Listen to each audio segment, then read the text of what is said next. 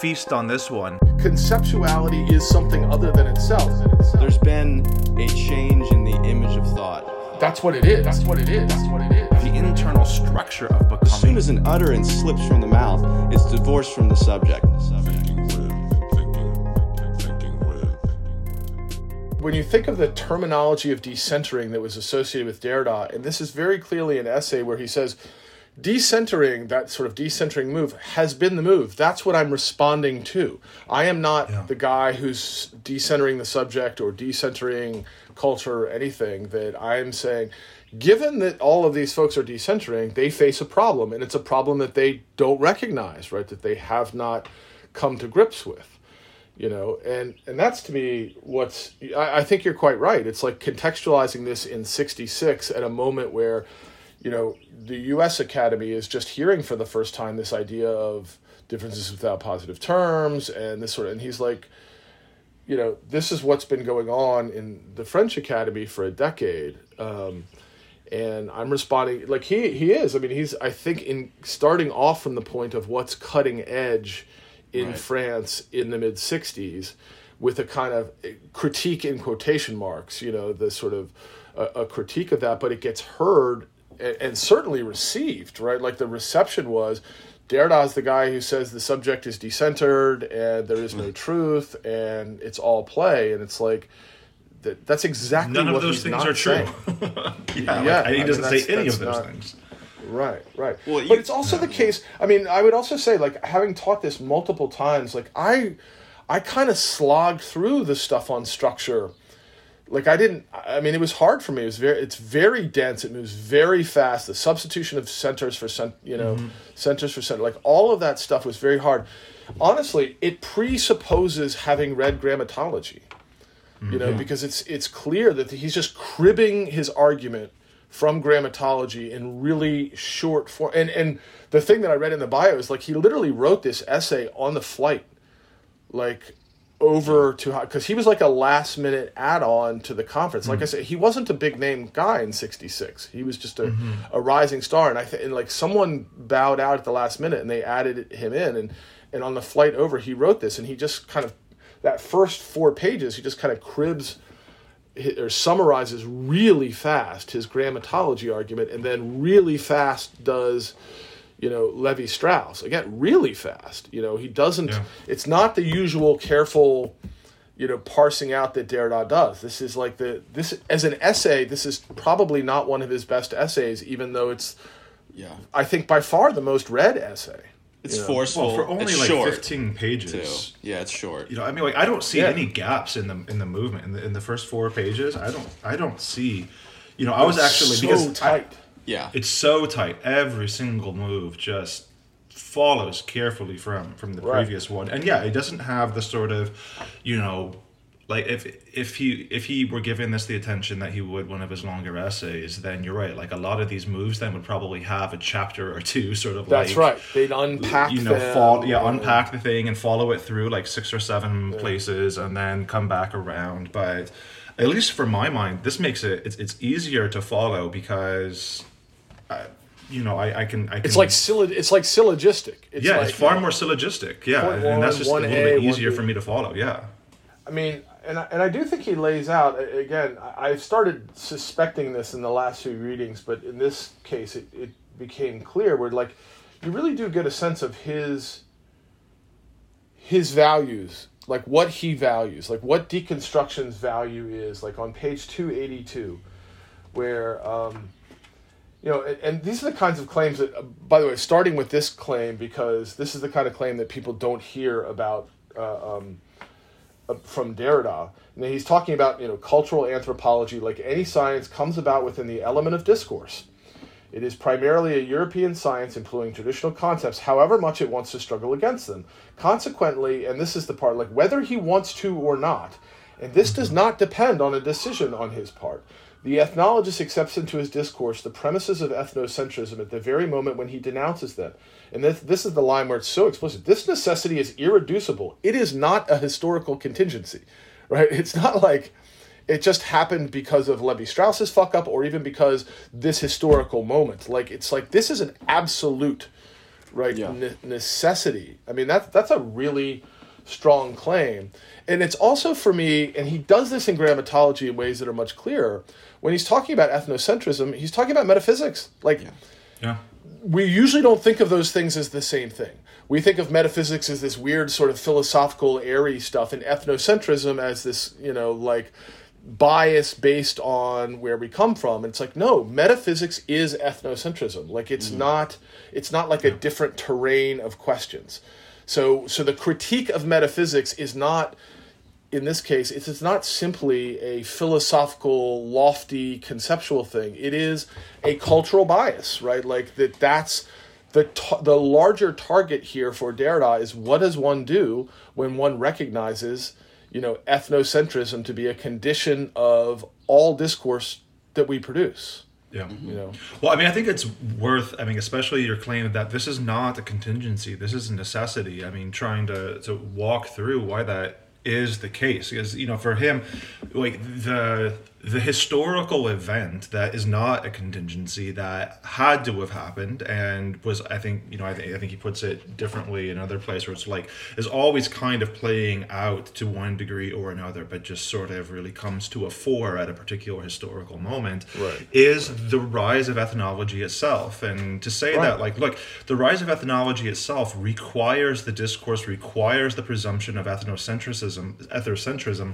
precisely because at a particular historical moment the ethnocentrism of european thought can no longer um, um, be so blind to its own uh, uh, its own relative place that it is not simply the discourse and then be able to say all right well then we need something called ethnology to be able to account for this plural, plurality but that then to, to to move from that position of ethnocentrism, which would then have to include all of the metaphysical um, uh, language, Right. uh, all of the metaphysical apparatus that allows this ethnocentric um, uh, worldview to permeate and evolve and, and, and operate. Um, for ethno for ethnology to emerge out of that, it has to emerge out of that discourse, out of those assumptions, out of those presumptions. So even though it's turned on itself, like holy shit, we need to start counting for difference. It can only do so by mobilizing the the language, the, the presuppositions that it is at the same time critiquing and you know sometimes borrowing from you know this quadrant to critique something in another quadrant or even one that gets really close to each other like using language to critique language um, yeah. But I, either way that i mean i think that's why it's necessary. It's not you know just like some historical contingency that it just so happens that that the the west did this. Now like you could imagine it could take you know millions of years for this to happen or you mm-hmm. know it could have Right, happened right. all within you know like cicero talks about ethnocentrism and, and, and so do a lot of the sophists but it just doesn't kind of click in the same way that has the the same kind of ripple effects um but Well, and it's I think know. it's also precisely because we don't think of metaphysics as part of ethno. You Yeah. know that Right. that that metaphysics, even still, for those of us who understand, we still see it as these kind of transcendent series of philosophical values, and it's like no, those transcendent philosophical values are ethnocentric. Like that's that's that is the constitutive element of of the ethno, is you know, so so I think that that's that's part of it. Like that's a that's a, I, to me at least a really just important lesson that the critique of metaphysics is because there's a way in which I, I, I just get the sense like my colleagues in an English department will be like, "Oh yeah, critique of ethnocentrism, I'm down with that. Critique of metaphysics, like that's some airy, lofty abstraction thing that like theory wonks do." And it's like, no, they're the same thing, mm-hmm. like literally, literally the same. This kind of critique of ethnocentrism, I'm not sure everybody would love because it basically says that you're Right. culpable in it regardless of your intentions or your scholarship or your work. Like you have It to does. be like ruthless or relentlessly attentive to your own culpability in these dynamics. Right? Well, so there's or, no, or yeah, not it doesn't matter or not, way. right? Well, it doesn't matter. Like, but but the, any in terms of one's culpability for sure No, no, but any any presumed ethicality or objectivity in this case, from the perspective of the ethnologist, is just you know fraught with all of these complications, which well, that, I think is that yeah. that's where it's. I mean, at some level, it's like faced with the difficulty of ethnocentrism of whatever I produce, the discourse by and large tries to figure out how you can be less ethnocentric. Right. Right. Or a little bit less, or a little bit less, you know, voraciously ethnocentric, right? Like mm-hmm. that's the telos. And this is an early version of, you know, post colonial I mean it's post colonialism, right? Mm-hmm. And and the claim here is you can't be less. Yeah. Like Yeah. there's no be being less. You can be you be differently, less. but you can't be Right. less, right? Like, Right. and so that to me, like that's in in some ways, I feel like that's a claim that still hasn't gotten Yeah. adequately heard, No. right? Yeah. Like it's because I think there's this still sense, this sense of like, well, if you're definitely ethnocentric, you're tr- you're being a little more ethically of a of a good guy. You know, if you're like aware of it, and that's where that's where I said, you know, what I the pr- the premise uh, that I, I mentioned a moment ago, where we get Derrida's values, where he says right after the passage I just reading, you know, the, this necessity is irreducible. It is not a historical contingency. We ought to consider all its implications very carefully, and I mean, I think that's what he's pointing to. Like, that has huge implications if if you really are constitutively really strongly like it, it's a vicious Yeah. circle um, but if no one can escape this necessity and if no one is therefore responsible for giving into it however little he may do so this does not mean that all ways of giving into it are of equal pertinence. And this is where to me here's your statement of what does derrida value that we actually talked about last time in terms of the mm-hmm. critique stuff. The quality and fecundity of a discourse are perhaps he's got to put in perhaps there right?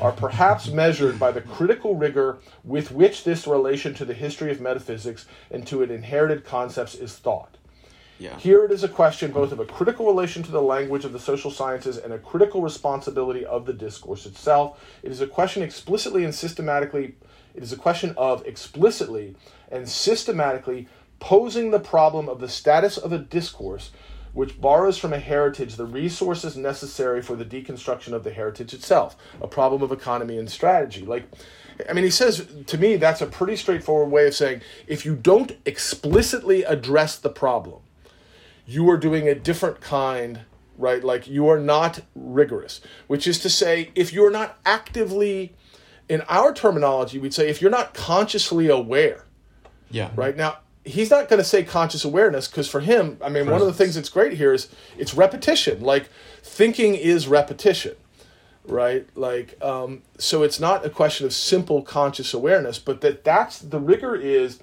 it is a question of explicitly and systematically posing the problem of the status of a discourse which borrows from a heritage the resources necessary for the disc- deconstruction. Like you have to explicitly write about that problem. Mm-hmm. You know. Which is another way of just saying anytime somebody asks you, why does Derrida write the way that he does? You just point them to this passage. Right. Yeah.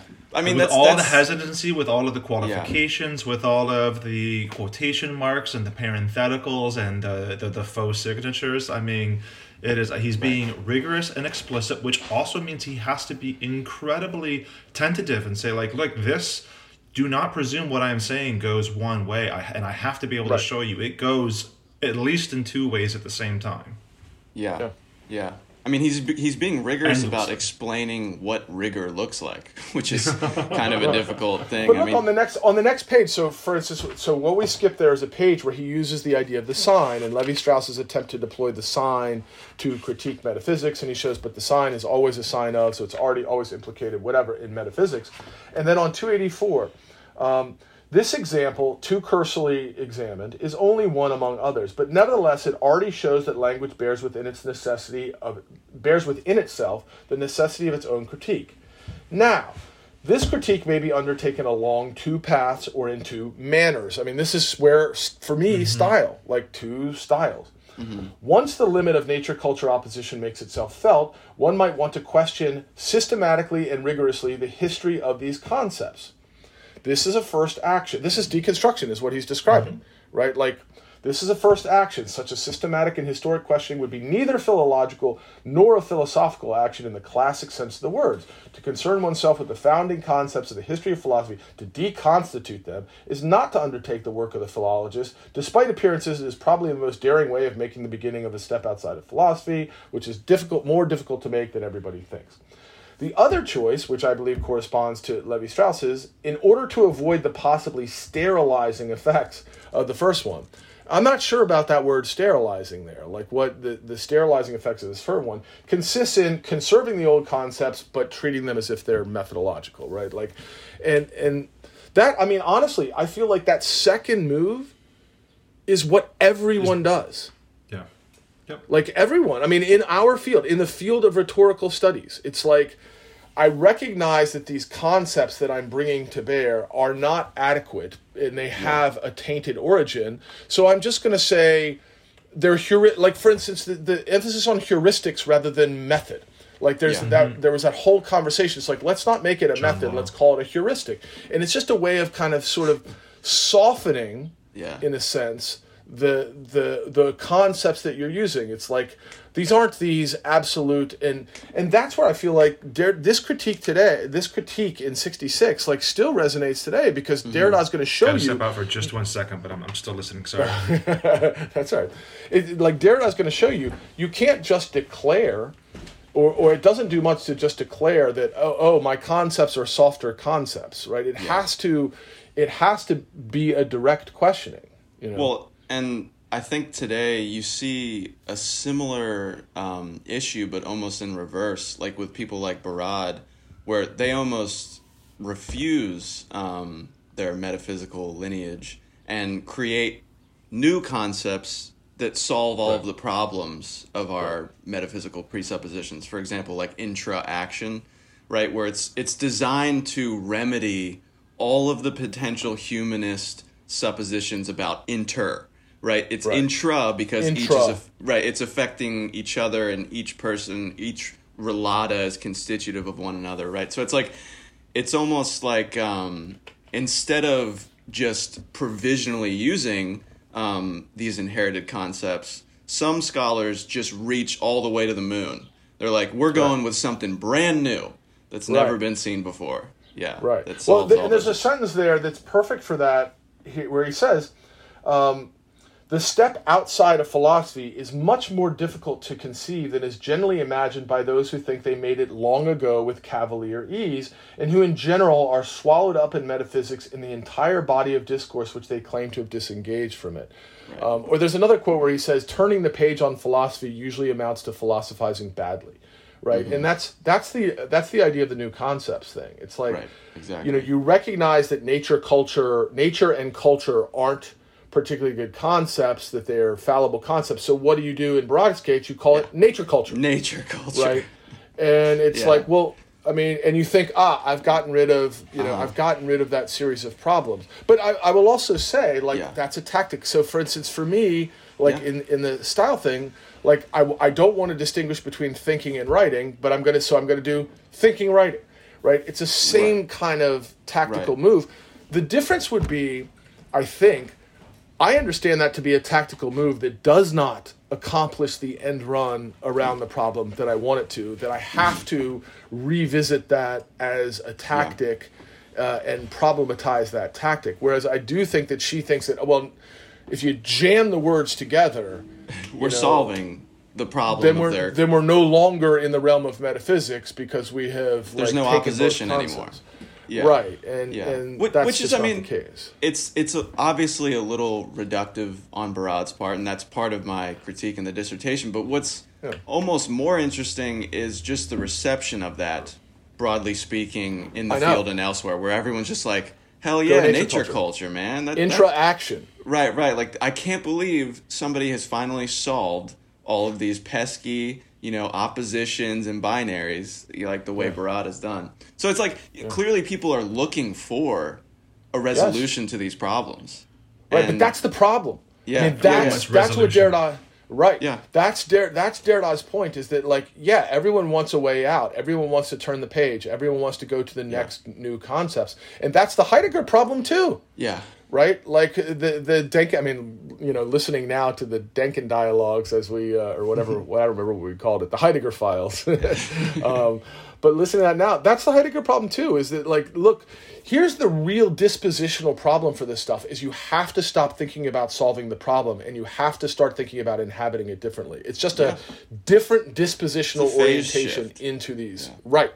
And and that's the only thing. And and so what you lose in that is a sense of a kind of moral priority where it's like i'm doing the right things. Like you're not doing the right thing. You can't do the right thing. You can try to do something meticulously different. Um, but it's Yeah. a, just a different it's a different way of doing the same thing. That's the only game. So I've got two responses to these. I have a response to each one of these two ways. I'll start with the second one first. Just, the, I mean, the, the the sort of the move from um, uh, the method to the heuristic, and that that move that the one that kind of wants to just soften method and be like, well, it mostly works, or it's an approximation, but we know that there are exceptions that kind of slip through the cracks. But within the domain that I'm talking about, you know, it, it works well enough. I can cap, you know, like it's like Newtonian physics. I can build a great car. I know it's not sort of adequate to the universe because you know, I start speeding it up or slowing it down or making it hotter or colder, it all sort of goes away. But it does a good job of explaining, you know, how to make a car to me. And that that is an odd version of heuristic to me insofar as it it is just like a softened method where I, I think of heuristic far more like just inventively first. It's like no, it's a if it's a tool, it's not it's not a um, it's not a disclosure of the well perhaps in the heideggerian sense it is but it's not just a, a vision of, of the world or it's not a window into a world it's an intervention into the world that remakes it in some kind of way that heuristics are are inventive. And from that perspective i don't know what other option there is you know and i actually turn to like uh, deleuze and what is philosophy and like what else are you going to do other than make concepts like philosophy is the production of concepts and nothing else and that doesn't mean that those concepts are just sort of you know hu- at, at their hubristic level they're um they're they're, they're um, um, totalizing views of the world, and at their more modest level, they're sort of like softened views of the world. Like no, concepts are empiric are, are empirical. They are little like empirical machines that go out into the world and they remake the world them like themselves and the world. So that that's the response to the second one, the one that you know Derrida yeah is claiming like here's what Levi Strauss does and here's why it's problematic that Levi does it this way, Levi Strauss does it this way, and of course you know the better option is option one, which is to make that courageous, very difficult, requires rigor and explicit attention of, of a way out of philosophy. And like I you know it it, it, it at, at the end of um, the the the top paragraph, the one that starts at the bottom of 281 and then spills over onto 282, and is like, look, this is you know this you know Nietzsche, Freud, and Heidegger all kind of imagine themselves as the last metaphysician, but they're all trapped in this circle, and they can all get trapped in the circle differently because I mean, isn't it interesting how they all kind of critique each other for being the last metaphysician? And then I just like wanted to write in the margins in there like, so it should go without saying that I am doing this exact same thing to them. That I'm Right, not claiming to be the last metaphysician. I'm just showing a different way of, of inhabiting this the, that that circle. And reading good chunks of this, I think that's what Derrida is doing. But then I read this first path that he offers. I'm like, no, he wants to imagine himself as the last metaphysician, who, or at least the one who can give birth to the Overman, who's sort of like pointing the way out of metaphysics. And and this is, by the way, this is Rorty's Richard Rorty's um, um, critique of Derrida in um, his book um, Contingency, Solidarity, and uh, Irony. Like Derrida's doing the same thing to um, Freud, Nietzsche, and Heidegger that he claims they're doing to each other. And at a certain point, you just have to be comfortable operating within metaphysics, but uh, with it, but you know, still kind of then being like recognizing that there are different ways of making metaphysics do it thing, do its thing. Uh, although I mean, a lot hinges, and for me, in terms of my reading of this essay, a lot hinges on that. There's that one sentence where you say like, I mean, it's true. So each of these folks critiques the previous folk for, for previous person for performative contradiction, right? They say they're moving outside of metaphysics, but what they do keeps them trapped in metaphysics, right? Then it's one could do this, you know, Heidegger regarding Nietzsche with which with as much lucidity and rigor. Let's hold on to that part too, mm-hmm. like as much lucidity and rigor as bad faith and misconstruction as the last metaphysician, the last Platonist. One could do the same for Heidegger himself, for Freud, or for a number of others. And this next sentence is to me the key sentence. and today no exercise is more widespread. Mm-hmm. Right? Like, so what is he saying there? Is he simply describing a phenomena of like, you know, this is what we do? Or I tend to read it as this kind of eye rolling, like, Yeah. and this is the this is just the Everyone this is the game. this. Everyone's doing this thing now. Right. That second reading is interesting. If let's keep in mind, he then proceeds for the next ten pages to do exactly that to Levi Strauss. Right? I mean, he does. He just says he shows performative contradiction in Levi Strauss. So to me, the question is, how do you read that? How do you read the fact that he began the essay by setting it up and saying, here are the conditions for a performative contradiction? It's the easiest game in town. Everyone can do it, right? And here, I'm going to do it with structuralism and the, the biggest name guy in structuralism. Like, I- I- right, exactly. Like, I, te- I tend to read that as just sort of a like, you know see one can do this right? It's not it's not rocket science and it's not that's why that's where for me i tend to say that's why it's actually not a critique of levi strauss. You know it, it is because what he's done is he's prefaced the whole critique of levi strauss by saying critique as in performative contradiction is the easiest game in town. It's it's the necessary condition of all discourse trying to push on the to- on its totalizing logic. And then here i'm going to go i'm going to go do this but i began that by saying nothing no exercise is more widespread. Like i mean to me it's a kind that's where i'm like it's an essay that undermines itself Yeah. right? It's a it's an essay that kind of erases the value of the critique the negative intervention or or even the desire to claim that there are two paths Yeah. right it, Yeah. it's like no there aren't two, i mean that's that's where that end move right the end move of there are two paths you can go by the two interpretations of interpretation but it's like no there aren't Yeah. You mm-hmm. know Well, I mean, this time reading the the sections on Levi Strauss, it just felt less like a, a critique to me. In that, like, Yeah. you know, in much like his the way that the first reading of of signature event context feels like a critique of of Austin, and then you Right. go back to it, and you're like, There's oh, not so much a there's not so much of a critique here.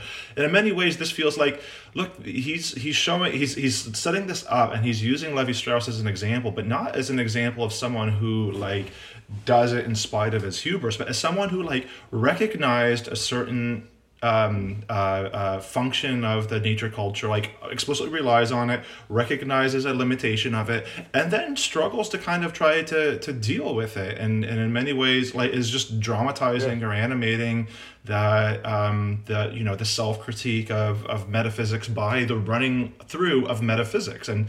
Levi Strauss is pretty rigorous and careful, and He you know, with and and Derrida is just sort of like showing how he's being rigorous and careful, and that's why it does exactly what it does. And in fact, in, in many ways, in virtue of the rigor and care that Levi Strauss gives it. Mm-hmm. Yeah, I mean, I think he likes Levi Strauss. Like, I agree with you, but but there are those like, for instance, and this is exactly the problem of the heuristic methods question: is the bricoleur engineer. Yeah, So Levi Strauss does Every does they all love the bricoleur, right? Like and but I mean, and Derrida's critique is the bricoleur is a vacuous concept because for it to work, it has to maintain this idealized notion of an engineer, right? Who's not work. I mean, the bricoleur is working with the tattered remains and just grabbing from Yeah. here and there. You know, work the dismantling the what is what is the Audre Lorde like dismantling the the uh, master's house with the master's tools Oh, yeah, yeah, yeah. Ki- ki- kind of thing. Mm-hmm. And so that that that sort of just hodgepodge way that's the heuristic sense right? Like that heuristic sense of this isn't a rigorous process that you got to go steps one through five. It's like it depends on the situation. To, to me in terms of the heuristics what that always does is it just installs at the level of the subject and choice the mm-hmm. metaphysics. It just shifts Yeah. it away from the tools and into the subject. So now i've got to now I've got to choose which things I'm going to use. And it's the same kind of move. And so I think that is a critical, like, I think, and I guess I maybe I've just been trained enough by Derrida to the extent that I share that. I'm just like, yeah, mm-hmm. that whole bricoleur notion only has value as it's not an engineer, it's not a scientist, mm-hmm. it's not a methodologist. But Yeah. if those science engineers and methodologists are just variations of bricoleur, the very concept of bricoleur a- as mm-hmm. as some sort of method becomes like it just loses its value and so like and that's that sense of where and, and I get this later on. It's like, hey, you know, Levi Strauss, you can call your Yeah. mythic your your discourse on myths. You can call it a myth, and you can say it has no mm-hmm. heightened epistemic value. And he does that. Like Levi Strauss does that. Is like, look, my analysis of myths is not in any transcendent relation. It's just another myth. But it's like. Sure doesn't sound like it. All of the aspects, you can't just call your thing not a, you know, not knowledge and call it a myth. And if you don't pose the question, I mean, that's what he says. He never poses the questions of a, the relationship between the mytheme and the philosophy, which is how do the how does an epistemic knowledge based sentence work with a mythical sentence? And unless This you is where pose the Amazon question, recommendation would pop up if, if Derrida was writing contemporary, like in our contemporary moment. Uh, if you like uh, structure, sign, and play, and my take on on Levi Strauss's The Mytheme and the Philosophy, read White Mythology. right, right, right. I mean, it, it, it really is, and Yeah. and of course, there's no solution. I mean, that's the other part. There's no solution to that problem, right? It's not like okay, once I've worked through the myth, you know, knowledge relationship, then I can go ahead and go back and do my anthropology. Because I mean, I think that at some level, what what would happen were Levi Strauss to have done that is that anthropology would go away. But that's Right, like, precisely it yeah, the, the look like demonstration of the non-escapability of metaphysics is to like even even the desire, the move to try to claim the non-privileged place is privileging non-privilege that's right. over privilege, right? Right. It's I- sort of I like mean, a- like you. Yeah. It's like a false modesty a little bit. It's sort of like the bricoleur is a pretentious concept Yeah. because, like Oh, you yes. were saying, John, it installs the engineer at the level of Yeah. the subject position where I've Right. engineered the bricoleur to be Right. this like sort of Right. collage artist, um, Right. where you're still doing the same kind of work. You know, Right, that's- Presume that's where Levi Strauss is doing that as sincerely as he possibly can. Like he's doing everything he can to create this non-privileged place. It's like fuck, yeah, I can't do it. yeah, Yeah, and you get it. I get it. I mean, uh, that's that's another one of those where like I get that impulse, which is I want to undermine the kind of transcendent knowledge claims that my discourse is making. Like I feel that way all the time. Right? I want to say and you know, I do it through jokes and I do it through other like, you know, this is just one dumbass perspective. Like that's my mechanism for doing that. It's trying to undermine the what you perceive to be the status, the kind of transcendent status of any kind of knowledge or truth claim. Mm-hmm. And it's just I mean, I think Derrida's point is it it has to get built into the thing. Like you can't just do a scientific study and say, hey, this isn't science, this is just a myth on myths, that doesn't change anything. The sheer declaration of it ignores the structural ways in which, for instance, in his case, like the whole thing is set up such that future knowledge could invalidate or alter or uh, build upon Levi Strauss's. So if if your whole discourse still works like science, calling it a myth just makes you feel better. Like that's the only thing that you're accomplishing there. Or even further, the Declaration doesn't hide that. The Declaration instantiates that in a very particular way. well, that's even yeah, that's even stronger. Yeah. Yeah. Right. Um, but this is this is the question that ha- that arose for me reading this and thinking a whole lot. I mean, because basically we're talking about a, a very specific struggle of trying to imagine, trying to do away with the notion of transcendent, um, uh, like a metaphysical transcendence that creates a place of privilege to fix Knowledge the, the as a play of the top-down operation. Right? Yeah, and you know this goes back to the first few pages about like in other words like trying to imagine structure without a center, right? What would it be if we didn't have this sort of non this quasi non-structural um, uh, element that controls the rest of the structure that turns play into a game in other words Right. with it's Right. sort of like its rules and then you know you can follow any number of thinkers to, to say that like you know the thing about a game is that the um, the rules have to maintain outside of the play of the game and therefore they're not structured by the game themselves. They have to just be asserted. They have to be just um, uh, uh, assumed and that is the mythological um, assertion or the metaphorical assertion of uh, the, the premise of, of then setting up the, the rest of the structures. Like well shit i don't want to just assert something and then build on top of it. I want the firm foundation. I want or i want to be able to follow the play of the structure and a whole lot of this to me is just a matter of like here's um an interesting alliance that I don't think that we particularly recognize as an alliance that we just think of as being self-identical is the relationship between hierarchy and verticality. That hierarchies are always vertical. That which I mean obviously hierarchy, right? But that that in order to declare a hierarchy or um, um or order to declare a center, uh, a center, you have to imagine a vertical um, uh, dimension to ontology. That part of it is sort of stepping outside or off off of the ontological grid in order to govern that which is below. And th- so the central question for me, and it's one that I turn to Nietzsche and Deleuze to think, is not just how do you imagine a flattened plane of, of ontology, but how do you imagine a horizontal, a flat sense Hierarchy. of hierarchy. And you know, this is where the language of Nietzsche's appropriation makes a whole lot of sense to me because you know it because it, it, allows for the transcendent universalizing function of the hierarchical claim to operate on a flat grid because even as it claims transcendence, even as it claims universality, it can only sort of like disseminate out on a flat plane and grab itself, this yeah. and grab that, remake this, remake that, but it has to actually do the work of doing have of, of its of its spread and then in doing Right. the work of its spread it's remaking itself at the same time So so it's like I mean to use the terminology I think we did this last time or two times ago but like I mean the simplest bumper sticker version of that is hypotaxis are always parataxic paratactically mm-hmm. installed.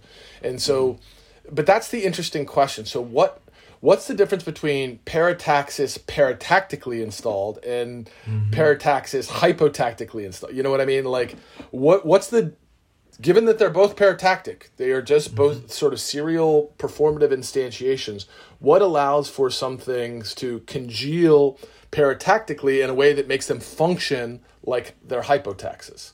well i would say rendering it that way really makes those distinctions a matter of intensity and you can never be able you can never point Yeah. to one being the other No. because uh, in some important ways you could say all parataxis has uh, um, hypotactic tendencies. Some, Absolutely. you know, paratactically deployed things like they have greater or lesser affinities, and it's easier for one stain claim to dominate another claim. You're right. We're, we're right back at deterritorialization and reterritorialization. like exactly. that's right where we are. yeah. And there's not one without there's not one without the other. You don't get to a pure parataxis. Yeah. By the way, I've been I've been saving this for like the last three episodes, but I think it's finally ripe for me to bring it back Cash in. in. is that because I'm rereading the Danken Dialogue Heidegger file ones, and you know we're in the first several episodes where we're really, well, I think the whole season, we're really trying to grapple in both positive and negative ways with Heidegger's sense of essence, and um, um, a few weeks ago I was rereading Deleuze's book on Nietzsche, and Deleuze's um, uh, articulation of Nietzsche's sense of essence and you know this is all about like there is like um, uh, force can only act on force. And that and, and so there's only ever active force that provokes the reactivity of whatever force it is appropriating. And you can imagine that as a hierarchy you know on on the uh, on a flat uh, terrain.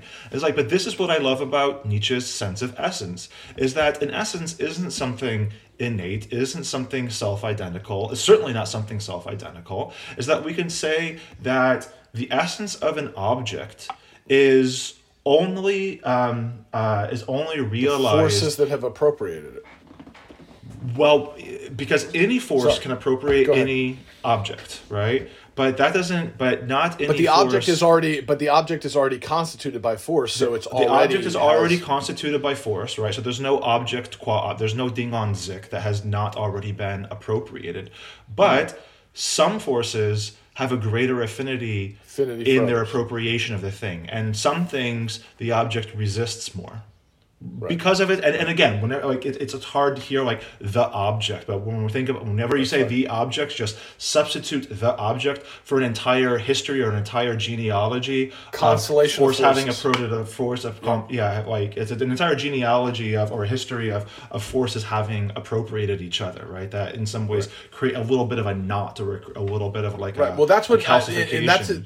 That's what I've always down. thought. That's what an o- that's what an object is. An object Yeah. is just the historical con- like Yeah. con- congealing of force Yeah. relations. Yeah.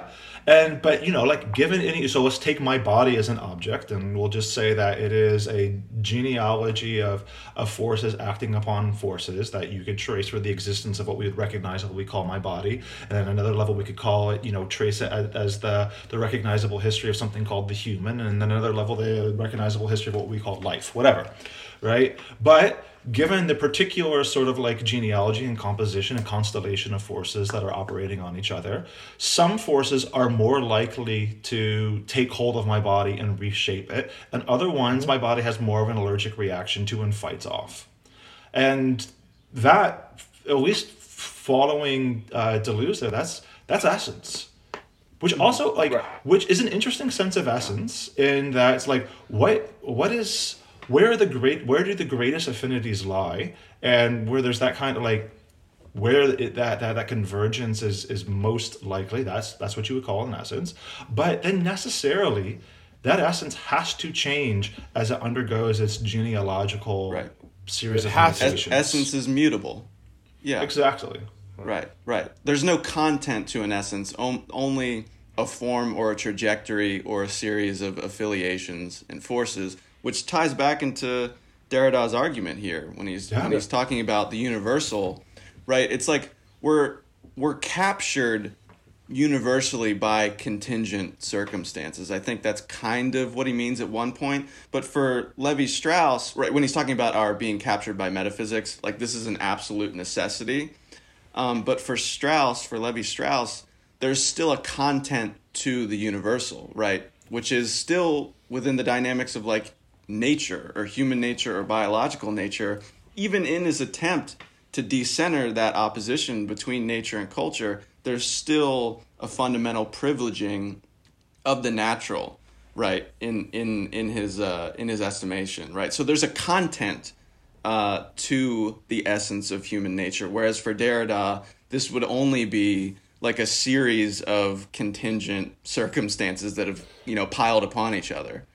Right. Um, and that, but that's that's one of the things. that First off, thank you for me. bringing us back to Derrida, because I was, I was, I, I like shot us to the moon. You're like, No, I can get no. us back. No, I can- no, you were all into through- Deleuze, Deleuze there. I know. but but that's one of the things where it, it kind of comes back to s- stuff that we were talking about last time. But like, that's where to me, like, if what we mean by contingency, right, is just relation, you know, sort of relationality, and that relationality can accrete over time. So, for instance, what you were saying there is like, my body has certain, you know, uh, um, it's it's available to certain kind of forces, and it's less available uh, to other kinds of forces. Recognizing full well that given one particular interaction, it might become more available to those things that it wasn't Yeah. uh, available to before. So, um, I mean, I guess the question then of really thinking about contingency in that sense is just like only theoretically is everything contingent. Like, actually, in practice, things are very locally and mm-hmm. narrowly contingent. Mm-hmm. To the point where you're like, why do we even fucking call it contingent, right? Like, it's in mm-hmm. that sense, it's it's not it's like available it's it's capable of being affected in a relatively narrow series of potential circumstances Right. right like and so that and it's like if you just rethink what we mean by contingency then the whole contingency universality problem goes away right it's no longer it, that's no longer the question of contingency the question of contingency is relative specificity of interactions Yeah. right? It's like here these things are capable of some kinds of things. Of course, you never know that until you experiment with them. It's not like you can diagnose it and just say, "Ah, I've become aware of this," because thinking itself is part of part of those you know relations. But it's like so that's a sense in which you can still claim it's not contingent although it is contingent i mean it's it's broadly contingent in the sense that what, what he's saying he says this is not a historical this is a historical necessity Necessity. right mm-hmm. but but that's not a universality Yeah. right like that doesn't have to be a question of universality that you, you you're just saying certain types of contingencies are simply more available uh, than others. So it's like Levi Strauss isn't the one who fucked up with a performative contradiction, but but what I'm not saying is that everyone always for all time will be stuck in metaphysics because again, like that's this is my anthropocentrism. I guess like there are just different ways of thinking. Like and and the one that works for us at this juncture, yeah, you're trapped, and we got to own the being trapped. And again, I see myself now heading back to my Nietzsche argument of overcoming the human and yada yada. Yeah. But I mean, it's like, like- yeah. the necessity there is you're right. It's not universal. It's not transcendent. It is not. in some ways it is contingently necessary insofar as like Right. hey, one ethnocentric metaphysics is sort of like uh, um, uh, uh, operates by through its attempt to totalize binaries, and Right. the totalization of those binaries is inescapable from like in the terrain that it inaugurates the escape the escape of those binaries is impossible but as it plays out you know at some contingent point or another but necessarily at a point you know it starts to recognize its own uh, its own complicity its own incapacity to do this and be and has always harbored in the necessity of its own critique and so, like, if there's a way out of it, it's not for an individual or a human or the human to get out of metaphysics. It's for metaphysics to become something else. Right, that's right. Well, Right. it would Like, be once in we it. get- yeah. The metaphysics has to become unrecognizable to itself. It's not like it can't be that Yeah. some people are in it and some people are out of it. It would be an epochal shift, not like the intentions of one individual to be like, I have driven Yeah. past metaphysics. It would be a complete shift, a transmutation in our mode of relating, Yeah. which is like Yeah. what Nietzsche was after. And this is like Derrida's point here that we are that this is a, an historical necessity. It reminds me a little bit of Hegel's concrete universality, which I think touches on what you both were just Yeah. saying. Yeah. Which is that you are universally in thrall to contingent circumstances. Right. Right. So that contingency holds weight and sediments over years. And that's how we get metaphysics and ethnocentrism. So, of course, you can imagine other ways of being, but the, the historical fact is that we're all, at least in the West, But sort see, of caught yeah, up.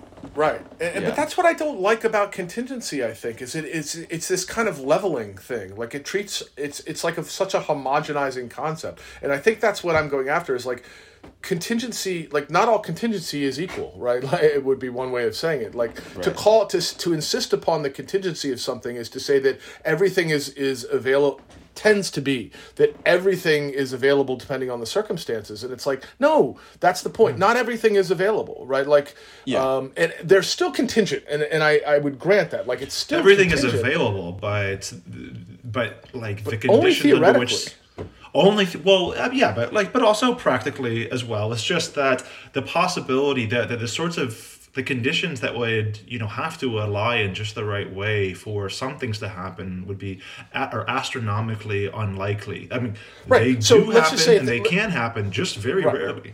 But let's just take Nietzsche's example of Christianity, right? Like, so Christianity is a formation that has tends to be about resentment, right? Like that. That's that's just the sort of way the reactive forces that that mm-hmm. could- you know. Is it imaginable to think? A, I mean, is it imaginable to think a religion of affirmation? I think Nietzsche's going to say no. It's not imaginable to think a religion of affirmation. It's not imaginable for active force itself, you know, and not the into being a becoming reactive. Right, like it just it can't do that. It's it's not available for that. Is it hypothetically available in some hyper futuristic thing with it? Of course, like who knows?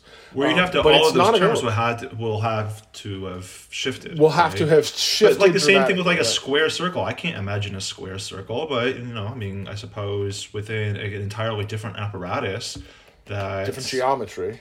Yeah, different geometry, then you know that becomes not so. Like once we have five, six, seven dimensions, you know, Yeah. who knows, right? Like then maybe, maybe um, we find that circles are essentially related to, to triangles. I don't know. oh, but only in the sixth dimension. that's the issue for me. I think with conti- I mean, even though Well, in many yeah. ways I'm like I'm totally in favor of the term. It's just that it, it feels like because it's negotiating its relationship to universality, I feel like Yeah. you know yeah. the the insistence on that particular dyad. I want to. I just kind of want to say like contingency isn't really I mean, I just think, I keep coming back to the phrasing, and I think it's in What Is Philosophy where Deleuze is like contingency is only contingent to itself, and that actually makes sense to me, right? Like Mm-hmm. it's it's not contingent upon something; it's Right. contingent upon contingency, Right. You know, and I'm like, okay, I got that because that gives me a meatier sense of continuous, as opposed to saying, hey, stuff's contingent. It's like not really. I mean, I it's, mean- it's the way that I've been using it, I feel like is kind of in line with Derrida's argument, where it's sort Yeah. of more of a it's sort it's it's a cultural or you know historical argument where it's it's about inherited presuppositions, right? So like if, if you're contingently affected by a series of, of presuppositions and you're not you know critically reflective upon that, then you can uh, sort of lean in the Levi Strauss direction, or you can you know aspire to an empirical study of of human being right because you think you've Yeah. gotten outside That's of right. this circle so contingency actually functions as a warning in that case of our being in debt to a series of very specific relations right so it's not about just wide open anything can happen Right, it's about for like sure. you are That's directly affected by a, a constellation of concepts and ideals and motives that you're not necessarily or ever aware of you know But th- I mean, th- think of the claim like this necessity is irreducible. It is not a historical contingency. It's not. Like it's not histor. I mean, he's not even saying it's a subjective contingency, which is obvious. It's not just Levi Strauss, an individual, but it's like it's not even a historical contingency. It's not like because of the era in which he lived, uh, he's he's making the choice that he's making.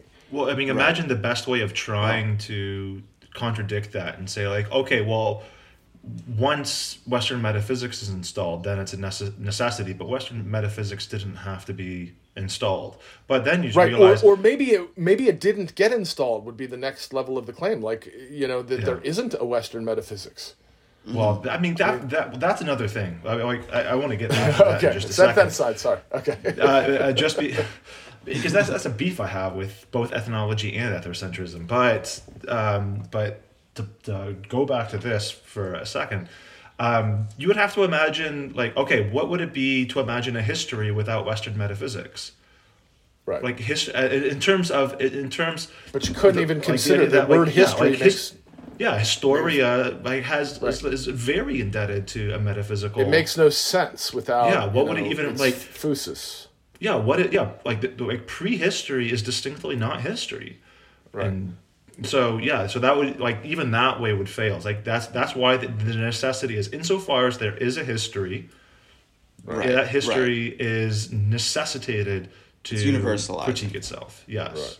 Right right. And the Well, and, uh, universalizing force of history is, nece- is, is necessarily takes itself up and critiques itself. Well, and and the reason also that this extends beyond Levi Strauss and ethnography is just that you're going to be caught up in something. So even if it weren't Western metaphysics, which it happens to be, you would still have inherited presuppositions somehow or another, right? So like you're going to be caught up in the game and you're going to be you're going to have some sort of floating unconscious that's that's motivating your decisions regardless of the historical context, right? So like you can generalize that argument away from ethnography, I think. But you, you almost don't have to because the way that Derrida's setting it up, ethnocentrism is universalizing in itself. Thinking with, thinking, thinking with. Yeah, yeah. You're gonna feast on this one. conceptuality is something other than itself There's been a change in the image of thought. that's what it is that's what it is that's what it is The internal structure of As soon becoming. as an utterance slips from the mouth, it's divorced from the subject.